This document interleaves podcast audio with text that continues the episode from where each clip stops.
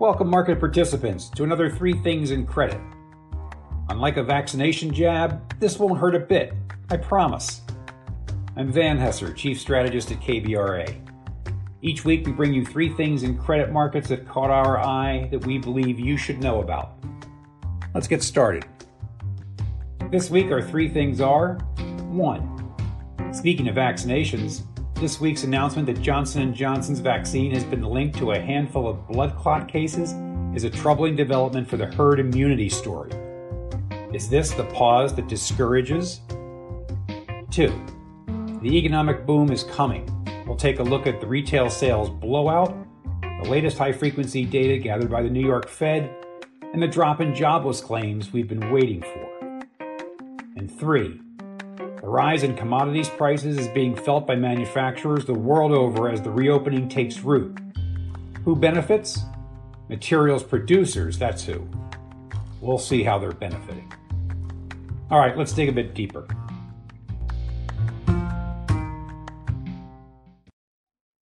It's been remarkable to us how nearly universal the view is that the pandemic is all but behind us. Yes, vaccines have been developed in record time that have shown to be highly effective and which are being distributed in the U.S. at a phenomenal rate. That speaks to Big Pharma's ability to ramp up and distribute production, and that is a positive surprise given where we were just a few months ago. But as we have talked and written about previously, we believe the most significant risk to credit markets over the near term is not inflation fears or geopolitical fears. It's the possibility that the pandemic continues to materially disrupt the economic recovery. We remain amazed at the variance in opinion and the known unknowns among the scientific community in terms of the ongoing risks of COVID 19, the path toward herd immunity, and ultimately the eradication of the pandemic. There are credible, highly credentialed views on this story ranging from this is all but over all the way to we are about to enter the worst phase. And experts are hard pressed to explain differences between states or regions where there are clear differences in how people behave with regard to the virus and the degree to which the economy is open. It feels like the scientific community is still very much chasing the pandemic. Now, sticking to facts, the global case count continues to bounce hard off of February lows as outbreaks from Michigan to Brazil to India keep popping up. We bring all of this up not in the name of politically motivated grandstanding, but merely point out that there remains considerable uncertainty to this risk. Which is what came to mind when we learned this week that the CDC hit pause on the J&J vaccine. While it strikes us as the only ethical thing to do, we couldn't help but fear this would not be helpful in the race to achieve herd immunity. Although there is not clear consensus on what percentage of Americans need to be vaccinated in order to achieve herd immunity, there is that uncertainty again. We have a sense that there is not a lot of room for vaccine hesitancy. According to the Kaiser Family Foundation, citing data from a survey in March, 20% of respondents fall into the definitely not and only if required buckets when asked if they intend to take the vaccine. Another 17% was going to wait and see before getting vaccinated. So that's 37% of the population that is less than convinced vaccines are worth the risk. And that percentage will almost certainly go up in the wake of the J&J news. I saw an interview this past week on Bloomberg with Tina Fordham, head of global strategy at the London-based law and consulting firm Avonhurst who noted that the willingness to get vaccinated is a function of three things one, trust in government, two, social cohesion, i.e., how likely is the population to follow rules, and three, the vulnerability of that population to believing in conspiracy theories, a byproduct of which is that you can be manipulated by misinformation. Now, this development, the J&J vaccine on pause development, worsens all three. As pollster Frank Luntz said, quote, This is devastating. At the very moment that conservatives were starting to reconsider their hesitancy, they are told that their fears are real and justified. Unquote. And of course, vaccine skeptics are by no means limited to conservatives. Douglas Kriner, a government professor at Cornell University who has studied vaccine hesitancy, said, and I quote, We're very concerned that this announcement for very rare side effects could have a disproportionate impact in triggering and bringing fears to the surface. Unquote. The point is, there are way too many points of uncertainty out there with regard to the pandemic to declare victory. Vaccine safety, uptake, and efficacy against variants make this a fluid and still influential risk element. Look at the rally in the Treasury market. I think investors are paying attention to this story. Don't lose sight of it. All right, on to our second thing the post stimulus economic liftoff. March retail sales up 9.8% from the prior month blew away the official estimate, although whispers leading up to the release were clearly pointing to this kind of outcome. Keep in mind the 20 year average month on month increase in retail sales is three tenths of 1%. So the latest reading is 33 times the average. Like I've said, we're in a different world. The fuel behind the jump is familiar a fresh round of stimulus injected into the mix, although that has largely been saved so far, warmer weather, and good old fashioned pandemic fatigue, as in, I'm taking spring break because, well, just because I need spring break. Or a new car. Autos were up 15.1%.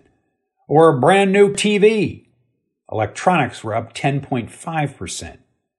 You get the picture. Oh, and restaurants and bars? surged 13.4% and are now just 5% below pre pandemic levels. Incredibly, people are flush and ready to spend.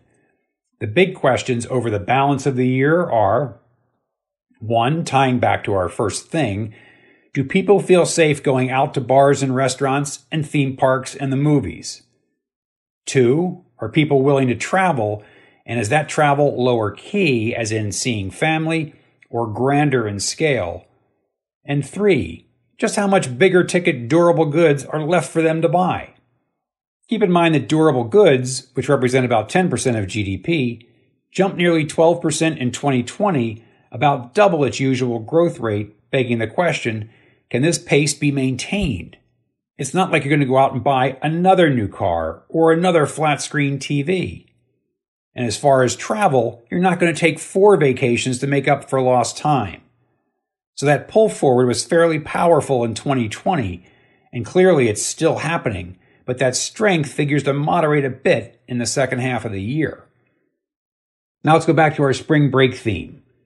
Anecdotally, it felt like a lot of folks made that choice as the pandemic waned. Case count, by the way, has bottomed out in February and as vaccinations ramped up and destinations like Florida and Texas opened way up. The anecdotal evidence was supported by high frequency data coming out of sources such as the New York Fed, where their high frequency data index, the weekly economic index, hit a recent high. The index tracks 10 daily and weekly indicators covering consumer behavior, the labor market, and production, and is scaled to align with the four quarter GDP growth rate its latest reading, 11.74 on April 10th, is off the chart, literally.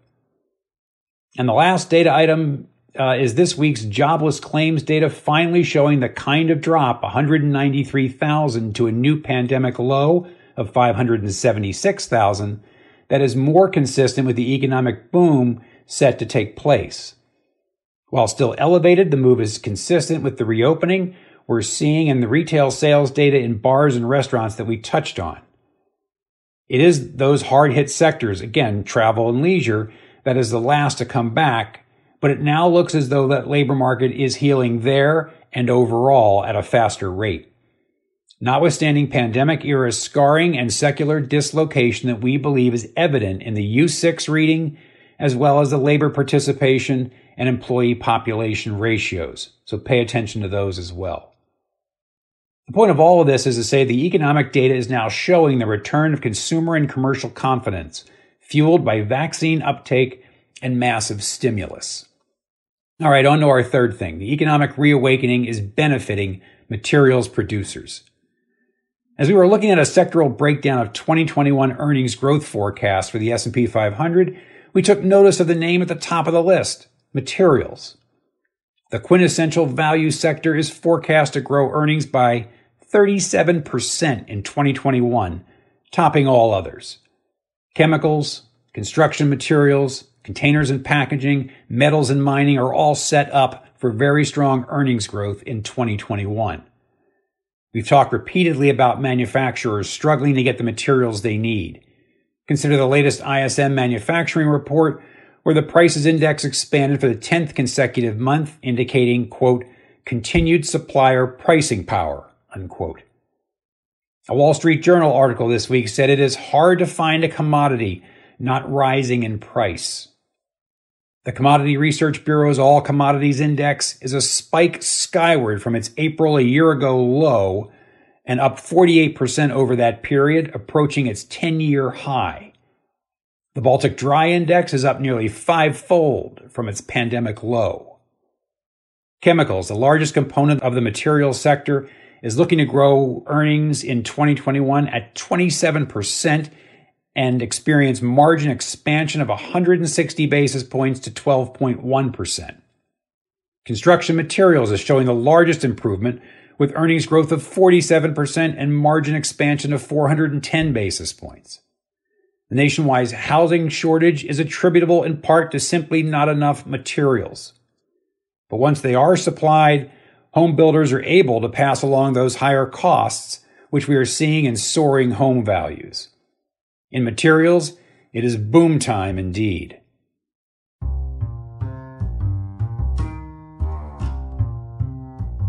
So there you have it. Three things in credit. One, the Johnson & Johnson vaccine pause is yet another data point that suggests that the pandemic is not in the rearview mirror. Two, the economic boom is coming. Retail sales blowout the latest high frequency data gathered by the New York Fed, and the big drop in jobless claims suggest the boom is here.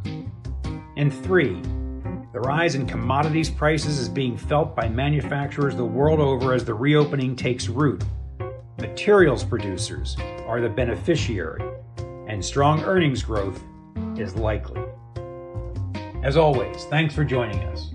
Don't forget to check in on KBRA.com for our latest rating reports and research. See you next week.